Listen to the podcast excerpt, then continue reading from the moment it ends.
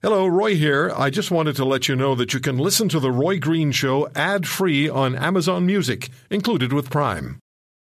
This episode is brought to you by Shopify.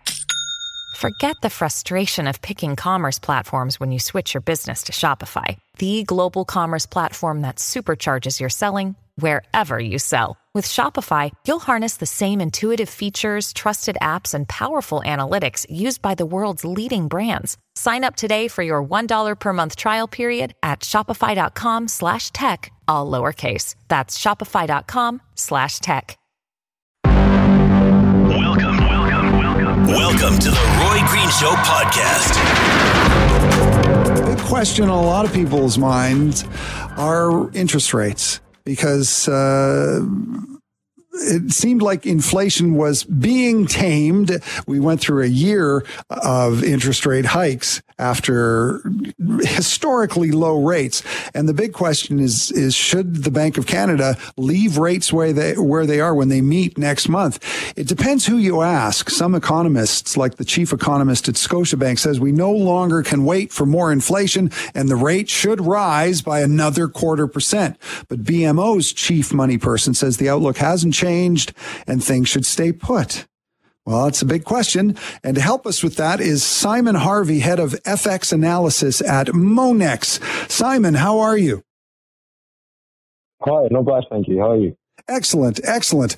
Um, I guess I'll get right to it because I want to talk a little bit about your outlook for for the economy in Canada, about our currency, mm-hmm. the Canadian dollar. But first of all, do you think there will be an interest rate hike next month when the Bank of Canada meets? Uh, we, we, think there will be. Um, the only kind of risk that they'll they'll kind of stand pat is the fact that they don't necessarily have all of the communication channels at their disposal at the next meeting. Uh, and with the meeting afterwards, we will have a, a, press conference. We'll have fresh economic projections from the bank, and they might opt to wait for, for, for that meeting instead. But we think the way inflation has traded or trended over the past few months, um, especially in nearer term indicators, um, it's, it's a lot more concerning than kind of the, the headline figures suggest. And the Bank of Canada has got the problem that inflation could start to, to be a bit more resurgent. And we heard from them previously that they said getting inflation down from four to four percent to targets is going to be quite difficult, and we're seeing that start to materialise especially as the labour market remains really tight and the economy actually isn't stagnating as the Bank of Canada predicted at the beginning of the year. So that's not even doing some of the heavy lifting on the inflation battle either. So we think it is a case that they're going to most probably have to do one more interest rate hike just to feel a bit more comfortable. We just don't know whether it's going to come at the next meeting and when we hear about inflation and uh, interest rates, they always kind of go lockstep, and people say, "Oh, inflation's going up, so the uh, the the interest rates have to go up to slow it down." But mm-hmm. are is it a lot more nuanced than that? What other factors are there in deciding whether or not to raise interest rates on Canadians? It is more difficult than that because what we have is a historical kind of tightening cycle uh, over the past year or so and the, the kind of cumulative effects of all of those interest rate hikes are still playing out in the economy. So if you take interest rates too high, then you really start getting into this territory where the effects on the housing market, for example, are non-linear.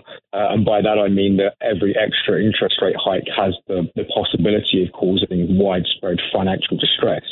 Um, and actually tipping the economy into recession and so there are risks to just taking uh, interest rates up to match inflation. Uh, and we're seeing that across the border with the US as well, where there's a lot of emphasis now on trying to model what the previous decisions are, having to, to basically assess uh, in real time whether we've seen the full effects or whether they're still yet to come through and pass through into the economy. What I would say of Canada is that you have had that kind of period of reflection and that period of pause. And since we've had that, the economy has consistently outpaced what the Bank of Canada's expectations were. Um, and, and that balance of risk from, from our perspective is the reason why they should mostly do that, just that extra interest rate hike, because what they don't want is for inflation to kind of tick back up again at a time when, you know, the labour market's still producing pretty high wage growth. Uh, there are two out, the economy is still ticking over with a, with a decent pace of growth. Because if all of a sudden you have that uptick in inflation at that time, there is the risk that all of a sudden that becomes self fulfilling and we have more momentum in the in the kind of increase in prices again. So we think from purely a psychological basis, it's really be inclined to do that hike. Um, especially with interest rates where they are, I don't think we're at that kind of region where the housing market has stabilised recently, where that would necessarily economy. Um, so I think that's kind of it's a very fine line for them to walk, but I think that's where they're kind of leaning towards. Yeah. And what about job numbers? Let's talk about job numbers because uh, they're really strong right now. It's sort of historically low unemployment in Canada, right? Yeah. And we're seeing everywhere. It's in Europe, it's in the US, but the labour market is just really turning. And by that, I mean, we're not necessarily seeing kind of businesses really cut back on the amount of workers. There's a bit of labour hoarding going on still, especially within kind of service sector uh, jobs and, and kind of discretionary spending jobs because these employers got so burnt over, over kind of COVID reopening that they just couldn't add staff quick enough that they were really hesitant to start letting staff go. So even though we are seeing some headlines creep in that you know big tech companies and some other kind of uh, household names of workers, we're not necessarily seeing it in the job numbers as a whole. Now they are starting to soften somewhat in kind of the distribution of where the jobs are being added and the impact that's going to have on the on the wage numbers. But bearing in mind you've kind of hit near the, the top or at the top of the, of the Bank of Canada's hiking cycle, you would have expected that the unemployment rate would have kind of bottomed out at this point and that businesses aren't still showing intent to, to, to hire. Right. So let's let's talk a little bit about how uh, uh, interest rates are affecting uh, the price of real estate because it seemed like real estate really kind of uh, I wouldn't say it bottomed out, but it definitely slowed down, and then all of a sudden uh, people seem to get used to interest rates and real estate prices started to get hot again at the beginning of the year. And uh, Toronto, Montreal, uh, Vancouver, uh, interest rates or uh, uh, real estate prices have really risen again. And it seems like the interest rates have no bearing on that. I think they do to some some degree, we have seen, you know, because of the, the, the extensiveness of the, the, hiking cycle, the, the housing market did moderate quite substantially uh, over the past year. But as you say, we are getting that, to that point now where mortgage rates have stabilized um, and, and the housing market is showing signs of strength again. I think in Canada, there's a long lasting structural uh, imbalance there in terms of you know, the need for houses and the actual level of supply. That's always going to provide a floor um, underneath the Canadian housing market, uh, apart from if there's you know, kind of an unprecedented event. Um, but what we're also seeing as well is the fact that you know the, the, mortgages that are being taken out, they're actually a lot longer and a lot less kind of uh, sensitive to to interest rate kind of uh, adjustments in, in Canada as well. So the, the accountancy behind it all means that the housing market isn't as sensitive as maybe it would have been, which gives the Bank of Canada two, well, kind of one solution and a problem at the same time. Uh, on the one hand, it means that you know they're they're less likely to topple the housing market, which is good in terms of financial stability. But it also means that their monetary policy instruments, aka interest rates, are having less of an effect on the real economy because housing is where most people's main store of wealth is. Um, and, and, it's also, you know, kind of has such an impact on, on consumer behaviors as well. So we do think the, the stabilization in housing and the fact that it's starting to re-accelerate um, over over recent months again kind of compounds that need to say, look, even if there is more kind of impact to come through, down down the pipeline when people remortgage uh, and other factors, we're not necessarily content that we can wait for that without inflation ticking back up again and meaning that we have to take interest rates even higher in the future because we're playing catch up. And the so, bank has already kind of been burnt by, by waiting and sitting on its hands um, right. at the beginning of this hiking cycle. So we don't necessarily think they want to, want to do that again. So likely, if it, it gets hiked uh, in June, it'll stay. You, you think it'll probably stay put for a while? Mm-hmm. Yeah, we, we, don't think that the Bank of Canada is going to, to cut interest rates this year. I think that's pretty much a 2024 story, um, and and that's obviously um, in, in, kind of a, a, base case scenario. Obviously, if we do see something in the US economy again, kind of a regional banking uh, kind of collapse or uh, something to do with the commercial real estate sector, and that has kind of knock-on effects onto the Canadian economy, that's been a different story. Um, but in terms of withstanding any financial instability, we think that the Bank of Canada is really going to have to get inflation just grinding down and see some progress that the labour market is recalibrating before we start talking about kind of the path back to three percent. And before I let you go, what what what do you think is the fate of the Canadian dollar? Do you think it's just going to sort of stay where it is? What what are you projecting for the Canadian dollar? Yeah, it's, it's, it's a really difficult kind of climate at the moment. Not not just because of the, the kind of the uh, the split uh, consensus on what the Bank of Canada does, but also we've got this US debt ceiling problem that's really kind of hanging in the background at the moment. And although we are seeing some commentary from congressional leaders that they're, they're making progress and, and they are moving forward and they're pretty content with the idea that the US won't default on its debt, that's really keeping investors quite nervous. And obviously, with the Canadian dollar being quite a uh, a risk sensitive currency uh, and obviously sitting over the border from the US. Um, any kind of impact on the US economy from a, a government default there will have spillover effects onto the, onto the Canadian economy. So we're seeing at the moment that markets aren't necessarily happy to just add risk um, in terms of their investments um, and their portfolio allocations. And that's kind of restricting the Canadian dollar somewhat. But we still think that if all of a sudden the tables turn and the Bank of Canada looks like it's actually going to hike uh, interest rates, we think that's going to be supportive of the Canadian dollar, um, e- even if kind of other factors remain remain as they are. The fires continue in Alberta and BC. Uh, they've been hoping for rain, especially in BC today and tomorrow. Uh, the winds have been a bit more favorable in the past 24 hours in a lot of areas in Alberta. Crews have been working all weekend to try to save the northwestern town of Fox Creek. Flames are getting really close to that town of about 2,000 people. Over 2,800 firefighters from Canada and the U.S. were battling over 91 active wildfires yesterday. Lots of activities have been canceled because of smoke in places like Edmonton and Calgary. Uh, and the smoke is brutal, not just in Alberta and parts of BC. Smoke from Canadian fires is crossing over over the U.S. border. It's caused Colorado and Montana to issue air quality alerts. And a lot of these cities in the United States, the smoke is uh, going to stick around for days. And uh, my next guest was among the authors on an international study which found Canadians have the highest relative risk of respiratory mortality resulting from wildfire pollution. And uh, he's Eric Lavigne, a professor in the Interdisciplinary School of Health Sciences at the University of Ottawa. And Eric Lavigne is with us us now. Hi, Eric. How are you? I'm pretty good, thank you.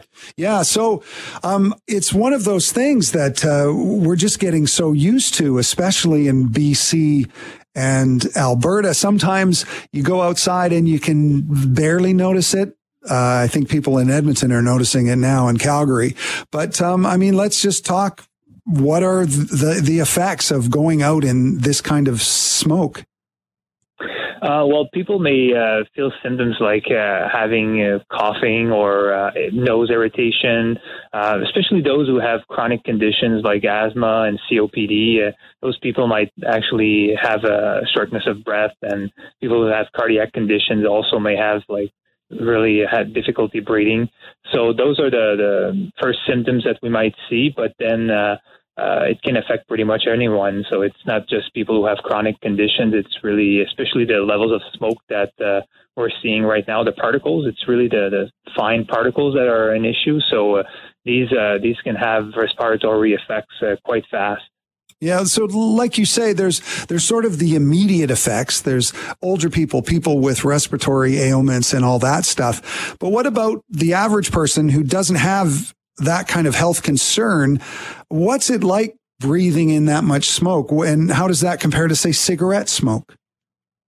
It's it's always difficult to compare with cigarette smoke just because it's not necessarily the same uh, toxic chemicals that we're seeing in the in the two. Uh, but um, if someone's breathing in um, the the particles in the air right now, let's say in Edmonton, uh, we're seeing that these uh, particles in the air are about 10, 15 times higher than what we would see normally uh, on a normal uh, day. Um, so it's something that's very bad, and uh, people can actually uh, see it right now. It's not just something that we can uh, we cannot see usually the particles in the air because uh, of traffic, because of vehicles. We don't necessarily see those particles, but there are some in the air. Uh, now with the forest fires, it's it's really uh, we're seeing it, and for sure, people who, who are breathing those particles, um, they may, may they may have symptoms. So obviously, what I would say is if people have to spend a certain time outside, they have to wear a mask, like maybe an N95 type of mask, especially for outdoor workers, for instance. Right. So uh, the mask is is pretty important, but it has it can't be just the sort of the regular, you know, cloth or sort of paper mask. It has to be one of those heavy duty masks. Yeah, absolutely. Yeah, the the uh, the masks that we've been wearing in the pandemic, like those more aesthetic type of masks, um, they won't necessarily filter in uh, the, the, particles, the really fine particles. So uh, we call them PM 2.5 because they're uh, less than 2.5 microns. And just in comparison, human air is about 50 to 70 uh, microns. So it's it's quite small. And uh, those N95 masks that are being used in, in medical facilities, uh, they're really the ones that can filter out those uh, particles. So again, if like someone has to go outside, point A, point B, it might not be a huge issue to not wear a mask. But if you are going to spend uh, a certain time outside because you're working outside, or just because you have to do some stuff outside, it might be a very good idea to to wear a mask. So, what are the immediate health concerns? What are some things that you notice right away? Uh, well, the respiratory effects, uh, and we're seeing that uh, in in emergency healthcare services. That's one indicator that usually public health uh, uh, units are, are looking into. So we're seeing that more people are having asthma exacerbation, uh, people who have chronic conditions like having a previous cardiac heart event. people might have difficulty breathing. And so it's important for those people, especially people who have asthma, to have those rescue medication close by if in case you get those shortness of breath type of symptoms um, to to have them and, and, be able to to administer those uh, those medications. But then uh, we are seeing also other effects uh, in terms of concentration. People who are uh, exposed to smoke, and that was a study that was done in California recently. Um, people who are exposed to smoke might actually be uh, like the cognitive effect might actually be uh, be seen. So we're seeing that people might have difficulty concentrating, and uh, and that's an issue, especially uh, let's say in kids, uh, people who are in settings where they're trying to learn something. Um, it's it's really an issue. So uh, th- those are the, the immediate effects that we're we're seeing in terms of the the studies that have been done so far. Wow. So so it actually has an effect on our mental health.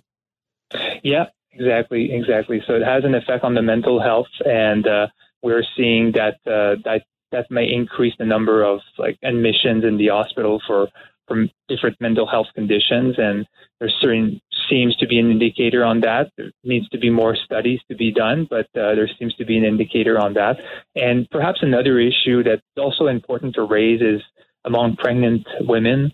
Um, pregnant women are, are, usually a vulnerable population when we talk about air pollution, just because of the the fact that the, the fetus might be exposed through the inhalation of air of the mother, and um, we are seeing more and more studies showing that babies or fetuses that are exposed during the gestational period might actually be uh, affected in terms of their uh, immune system development, in terms of their respiratory uh, system development, and also in terms of the risk of uh, the, the, the, the, women de- delivering prematurely uh, because the, the smoke might actually induce some levels of inflammation. So those are the effects that need to be to be uh, of concern.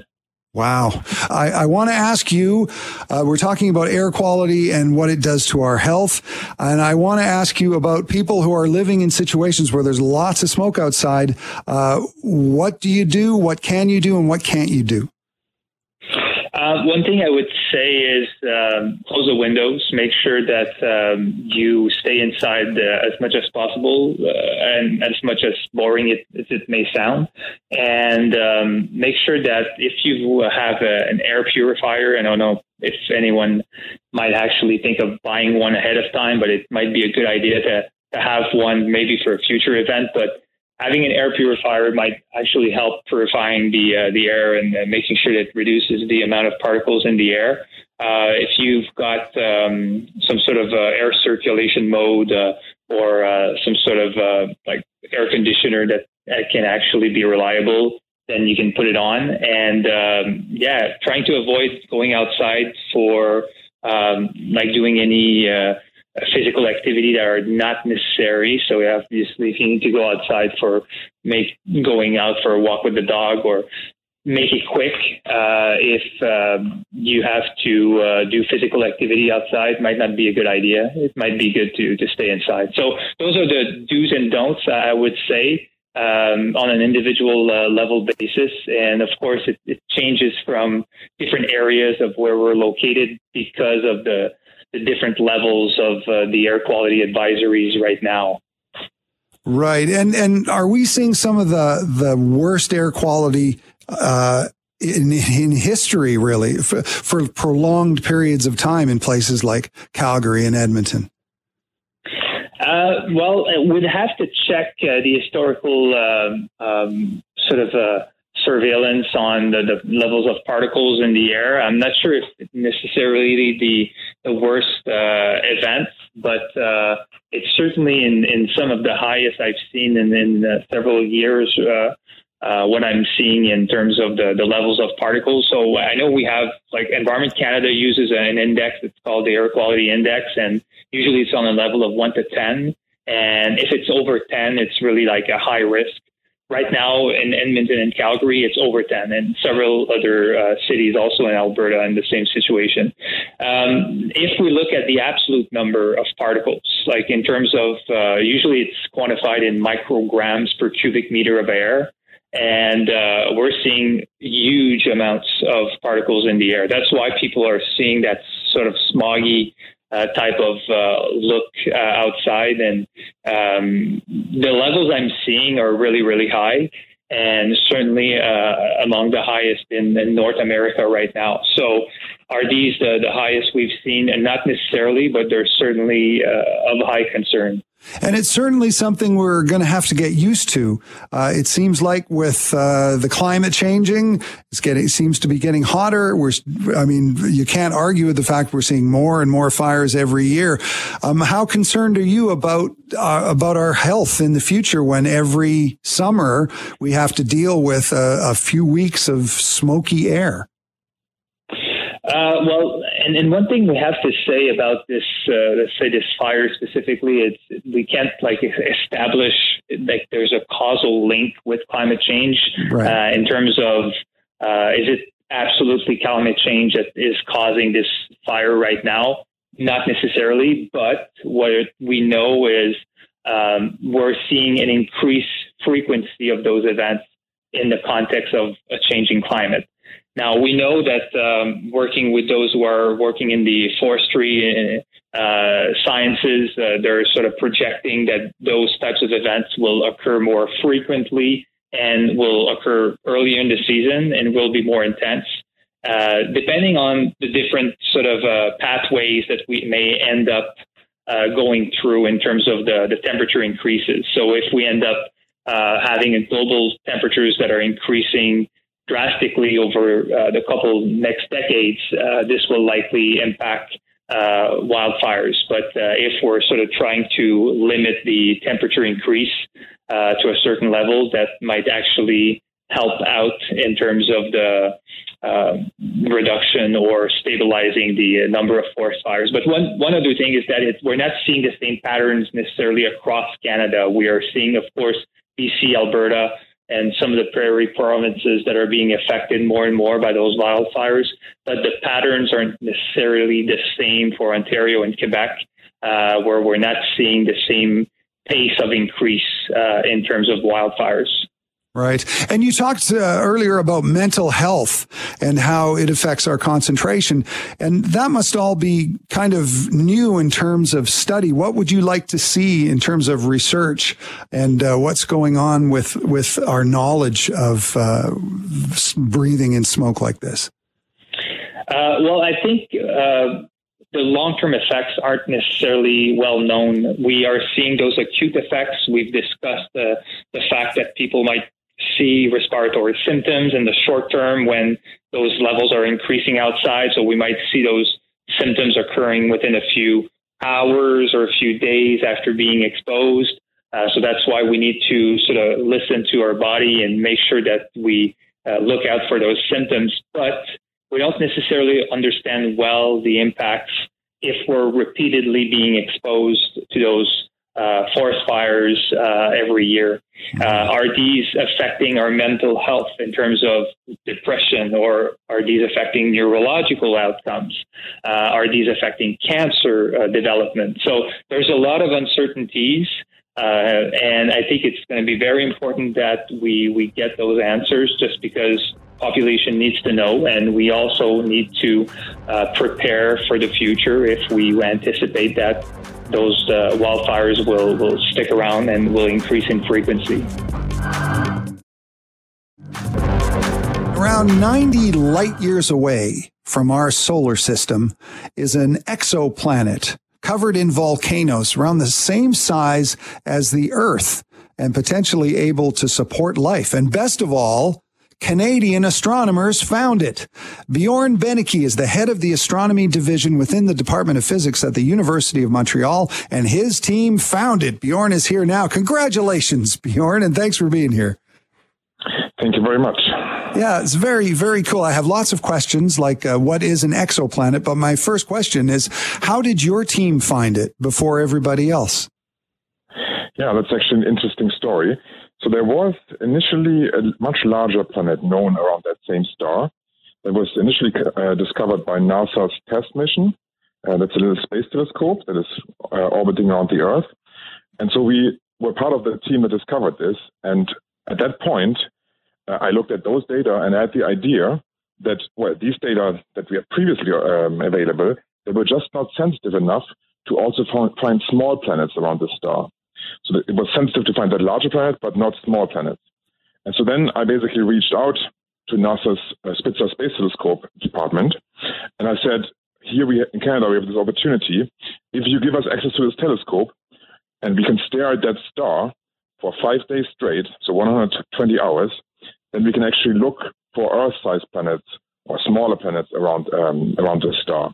And so they agreed. They gave us access to the telescope. We observed for five days, 120 hours straight. And then my student and I here in uh, Montreal, um, we looked at the data. We went through this. We were quite well prepared for this. And then we saw, of course, the larger planet also in the data. But then we also saw a signal, a very faint signal of a much smaller planet, an Earth-sized planet in the data.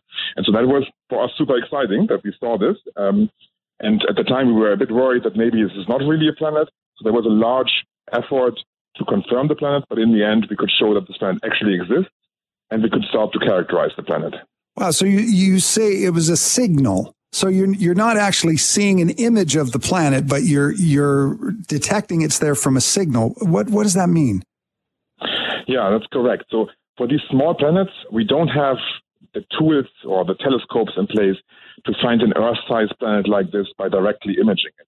But instead, what we do is um, we observe the star continuously, in this case for five days straight, um, and what happens is that when the planet goes in front of the star, it blocks out a tiny amount of the light from the star. And so all that we can see is that the star is usually very uniform in its brightness. And then for a couple of hours, it gets fainter because the planet passes in front of the star, casts its shadow. And from our perspective, the star appears a bit darker at, during this time. And so we can measure this diminution in, in, the, in the brightness of the star and that basically repeats every time the planet comes around. So we see that signal, we know the planet is there, and we can also determine how long it takes to go around. So from that, we even know um, how long the orbital period for the planet is, or how long one year for this planet is. And then we can also infer how hot the planet must be, because we can say how far the planet is from the star. Right. And and it, really quickly, in a simple, describe how far 86 light years away is. Well, 86 light years is in a kind of globe in a global universal uh, scale of the universe, actually relatively close to us. So it's really in some way our neighborhood, if you want. Right. But on a but on a scale compared to the solar system, let's say the distance to Mars or to Jupiter, it's really, really far away. So 86 light years means that the light needs 86 years to go there. Um, for example, to go to Mars, it's only a few minutes for the light.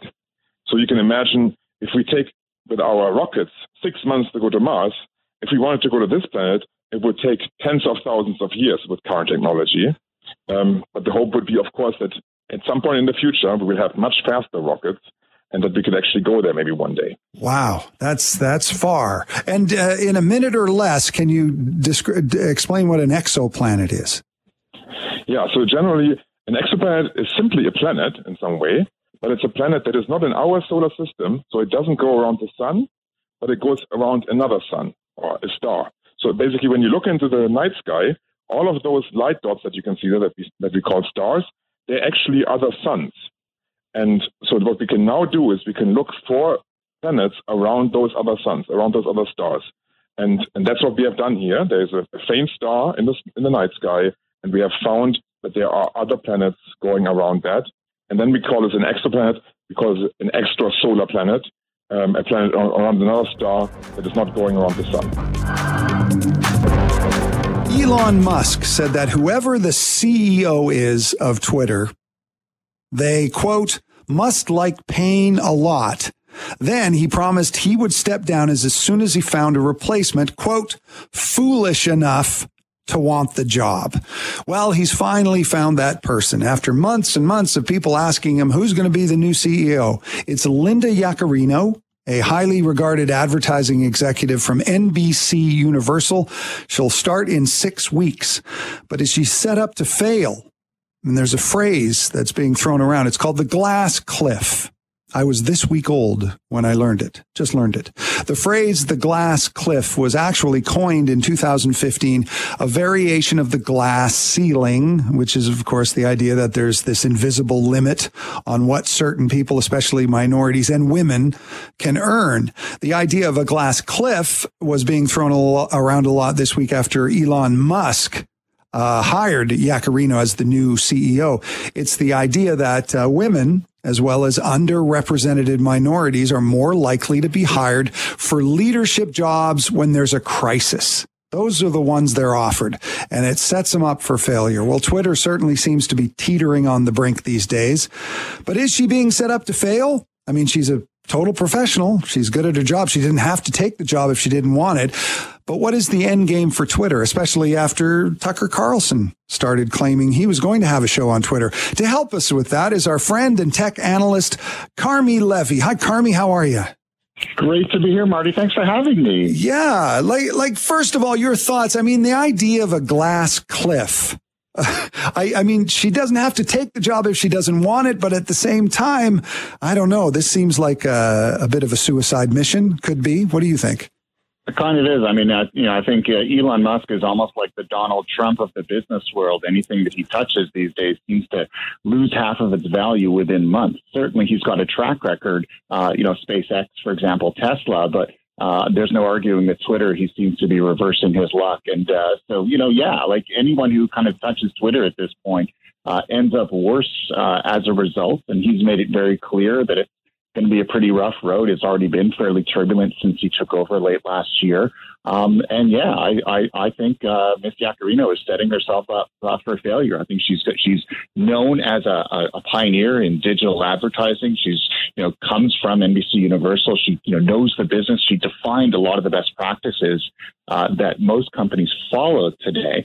Uh, but at the same time, this is Elon Musk. He's made it very clear he's not just going to walk away. He's going to continue to run, uh, you know, the the operations and the technology of the company. She'll run the business. So is he even going to let her grab the reins, or is he going to grab them back when she says or does something he doesn't like?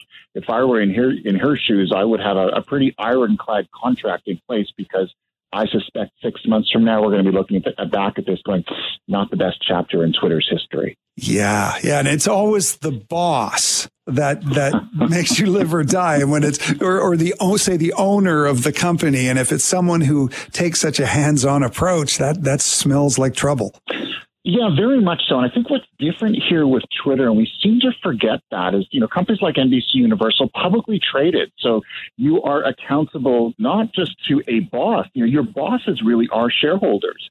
And the only thing that really matters is are you driving the value of the shares up? And if you're not, then that's problematic.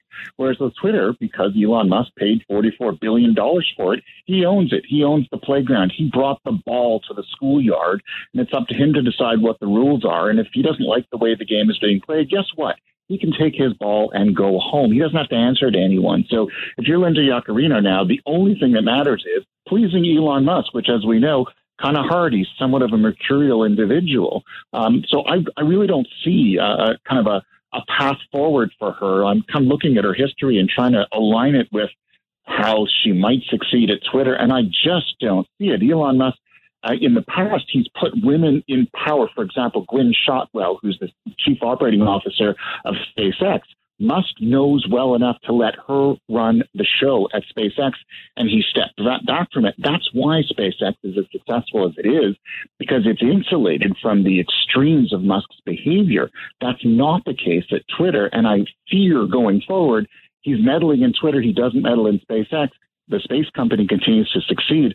Twitter, unfortunately, is going to fail largely because Elon Musk refuses to let go. Right. So, so taking that out of the equation for a while, being kind of mm-hmm. optimistic, you've got this woman who's very, very good at her job. What uh, does she have to do to be successful right away? Well, you know, she's known as a digital advertising pioneer. So we know full well that advertisers have left the platform. They were, you know, worried about having their brand associated with extremism, with racism, with misinformation and disinformation, and kind of the worst of Elon Musk's character and those he hangs out with in the digital space. And so, you know, toward the end of the year, and of course, as the new year began, most advertisers essentially left. The revenues of the company crashed. So her her real goal is get the advertisers back, convince the established business world that yeah, Twitter is still a viable platform, and if you have advertising dollars to spend and you want to spend at least some of them on on Twitter, it's an interesting change because Elon Musk made it pretty clear. Well, if the advertisers are going to leave, then we're just going to make money through subscriptions, which also hasn't worked out very well. So a bit of a 180 degree turn because now advertising is the thing, and if anyone's going to convince the rest of the world that Twitter is still a serious advertising platform, it will be Linda Yaccarino. That is the one and only job that she has to do, convince advertisers to come back. If she succeeds, then she will do well. If she doesn't, and we'll know that in just a few short months, it's kind of game over for her. And and with her uh, ascension to the job, it's kind of taken away that the little check mark, the little check mark controversy, because that was all I was hearing about. But that seems to be in the past now. Yeah, exactly. Because it, it you know a year from now, it's not going to matter whether you know you know what the deal is with Twitter Blue or Blue verification check marks or anything like that. Because if the company doesn't make more money than it spends, it, it'll simply cease to exist. And I think the current trajectory left unchecked that's where it's headed. So, you know, you know, Elon Musk should count as lucky stars. He's essentially used the uh, the uh, ascension of the new CEO as a way of kind of sweeping aside all the other controversies that have dogged him for the last number of months, it sort of clears the decks a little bit. And now it's her story to tell. Hopefully, he knows enough to kind of step back and let her do her thing. She's done extraordinarily well in the past when she's been given the room to maneuver. If Elon Musk is wise, he'll do the same thing here as he's done at his other companies. Again, time will tell because with Twitter, he doesn't seem to, to, to show much sort of you know sort of tendency to behave in that way. I'm hoping he's learning his lesson. I guess one of her first jobs will be to decide what to do with Tucker Carlson, right? yeah, he's uh, he's made it clear that his first post Fox uh, adventure is going to be t- basically taking the same show he did uh, on that network and replicating it on on the Twitter platform. Of course, Twitter hasn't said anything about whether they welcome him, whether they'll allow him, whether they'll restrict him or ban him. No one really knows. Uh, you know, but what I find interesting here is, there, you know, there are those who support the move say, well, Twitter's got to do something to remain relevant, and you know, having someone like Tucker Carlson certainly creates the kind of you know attention-seeking spectacle that will you know garner everyone's engagement. But the interesting thing is, at Fox, he had the ratings. He didn't have the advertisers. Advertisers fled his show in droves because nobody wanted to be associated with misinformation, disinformation, and rampant misogyny. He's a toxic brand, and so you know, you all, you know, Linda Yaccarino, she may find herself making a deal with the devil if she decides that Tucker Carlson can bring his traveling circus roadshow to Twitter.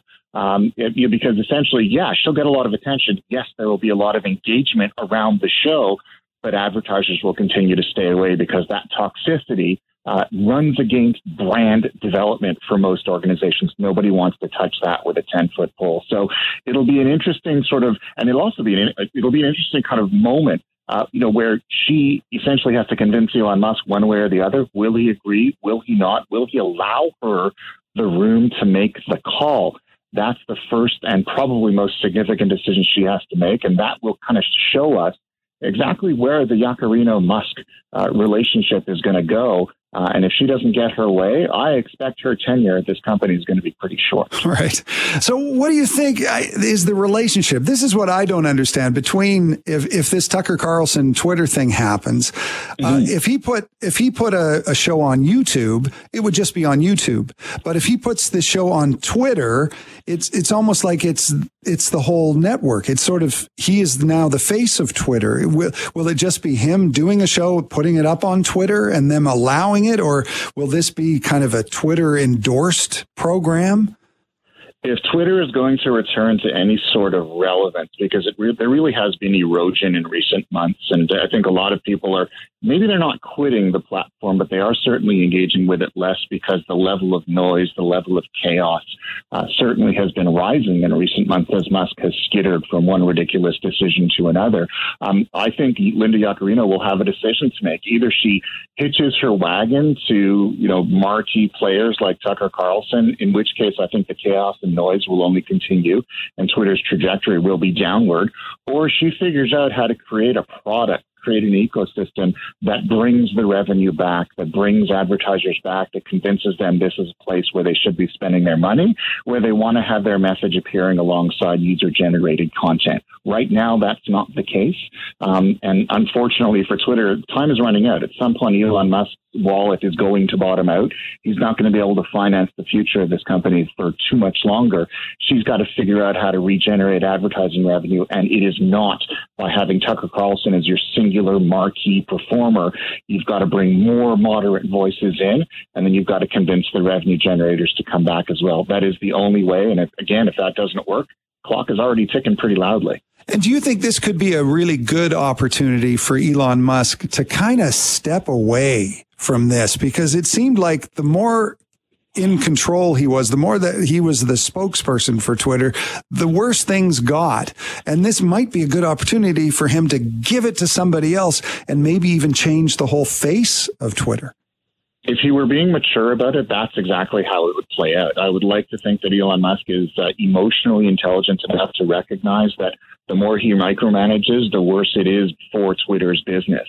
Um, and I'd like to think that he will he'll look at his history with Tesla and with SpaceX, which with SpaceX, which, which also, of course, both had uh, moments where his micromanagement caused the, both of those companies harm, and then he learned to trust the adults in the room and hand the reins over to them. So I'm hoping he looks to his previous business examples where, where the business succeeded despite him, um, and he applies the same kind of logic to Twitter. The problem with Twitter is is that Musk sees it kind of as his own playground, and it really has become personal to him.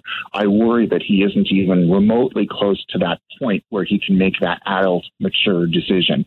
Uh, and if he doesn't, then you know basically the, the potential for a Twitter turnaround uh, it goes from nil to none. Uh, and again, you know, we'll know that pretty soon as well because it'll only take a few weeks of Lindsay Yaccarino in her new role for us to be able to see if Elon Musk is going to either micromanage her or give her the space. If he gives her the space, company has a shot. If he doesn't, uh, we're going to be talking about a very different future for this company. Yeah, and I guess the one thing about Twitter though is it it in some ways it's kind of untouchable because I mm-hmm. remember when Truth Social came out there would, you know, there was some thought that, oh, maybe this will become the new Twitter. And now there's another one that I keep seeing and I've forgotten the name. I assume it sort of feels like it's coming from the left a little bit. And all these new sort of, uh, chat sites, just like Twitter, are trying, but it's kind of like in the old days of Johnny Carson. They would try these talk shows, but they just never worked.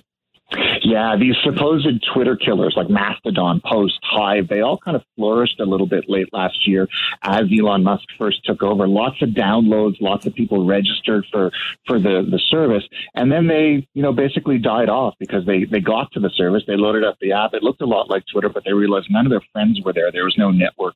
Um, it was just basically the digital equivalent of Tumbleweed. Now, the, the the one I believe the one you're referring to is called Bluesky. It's actually created by Jack Dorsey, who was the co-founder of Twitter, um, and he, you know, he, he's creating it as what's called a decentralized or more open source approach to social media, um, and that's been getting a lot of play. It's still in beta now, but millions of people have signed up to be on the waiting list. And if anything is going to kind of take over where Twitter leaves off, it's probably going to be Bluesky because it re- represents a lot of what Twitter used to be before Musk came along, before the you know the trend line started heading into the negative. So it'll be interesting to see if Bluesky can pull that off. But you're absolutely right. Right now, 300 million people are still signed up to and using Twitter on a regular basis. No one else can say that. And there's a lot of power in that network effect. Even with all the chaos, people are still hesitant to move across the street if they don't think everyone else is going to be coming with them. And you are so up on this world. What is the state of social media? It seems like uh, Facebook is, uh, you know, it seems like, uh, you know, grandparents are using Facebook. I, all the young people I know, they're barely on it. Uh, what's, what's the state of social media right now? What's, what, what's can we look forward to? Uh, we're definitely at a point where social media is kind of entering its middle age. I'd like to think that we're on the verge of what I call the post-social era that's been around for about 20 or so years. And I think we're finally starting to realize it's really not the greatest thing that we thought it was. And I think we're all starting to look for something else. So definitely uh, Facebook is, is certainly aging out kids aren't hanging out there anymore. They're on TikTok. Uh, they're they're on uh, on on on kind of other platforms as well. TikTok is really the main one. That sort of picked up most of the momentum. Um, and I think we're starting to realize we're putting a lot of time and energy into social media, and the return is just not worth it for us. Uh, and I think ultimately that's that that's a good thing. I think we have to start really questioning whether we're getting the benefits from this. And truth of the matter is, between you know impact on our mental health and impact on our time and impact on a whole lot of other things, uh, social media isn't quite as social as we thought it was, and we're starting to really, you know, look critically at our investment in it, and that's a good thing. We need to do that.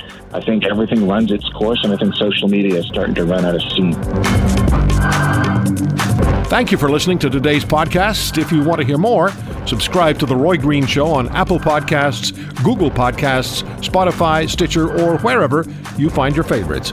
And if you like what you hear, leave us a review and tell a friend. I'm Roy Green. Have a great weekend.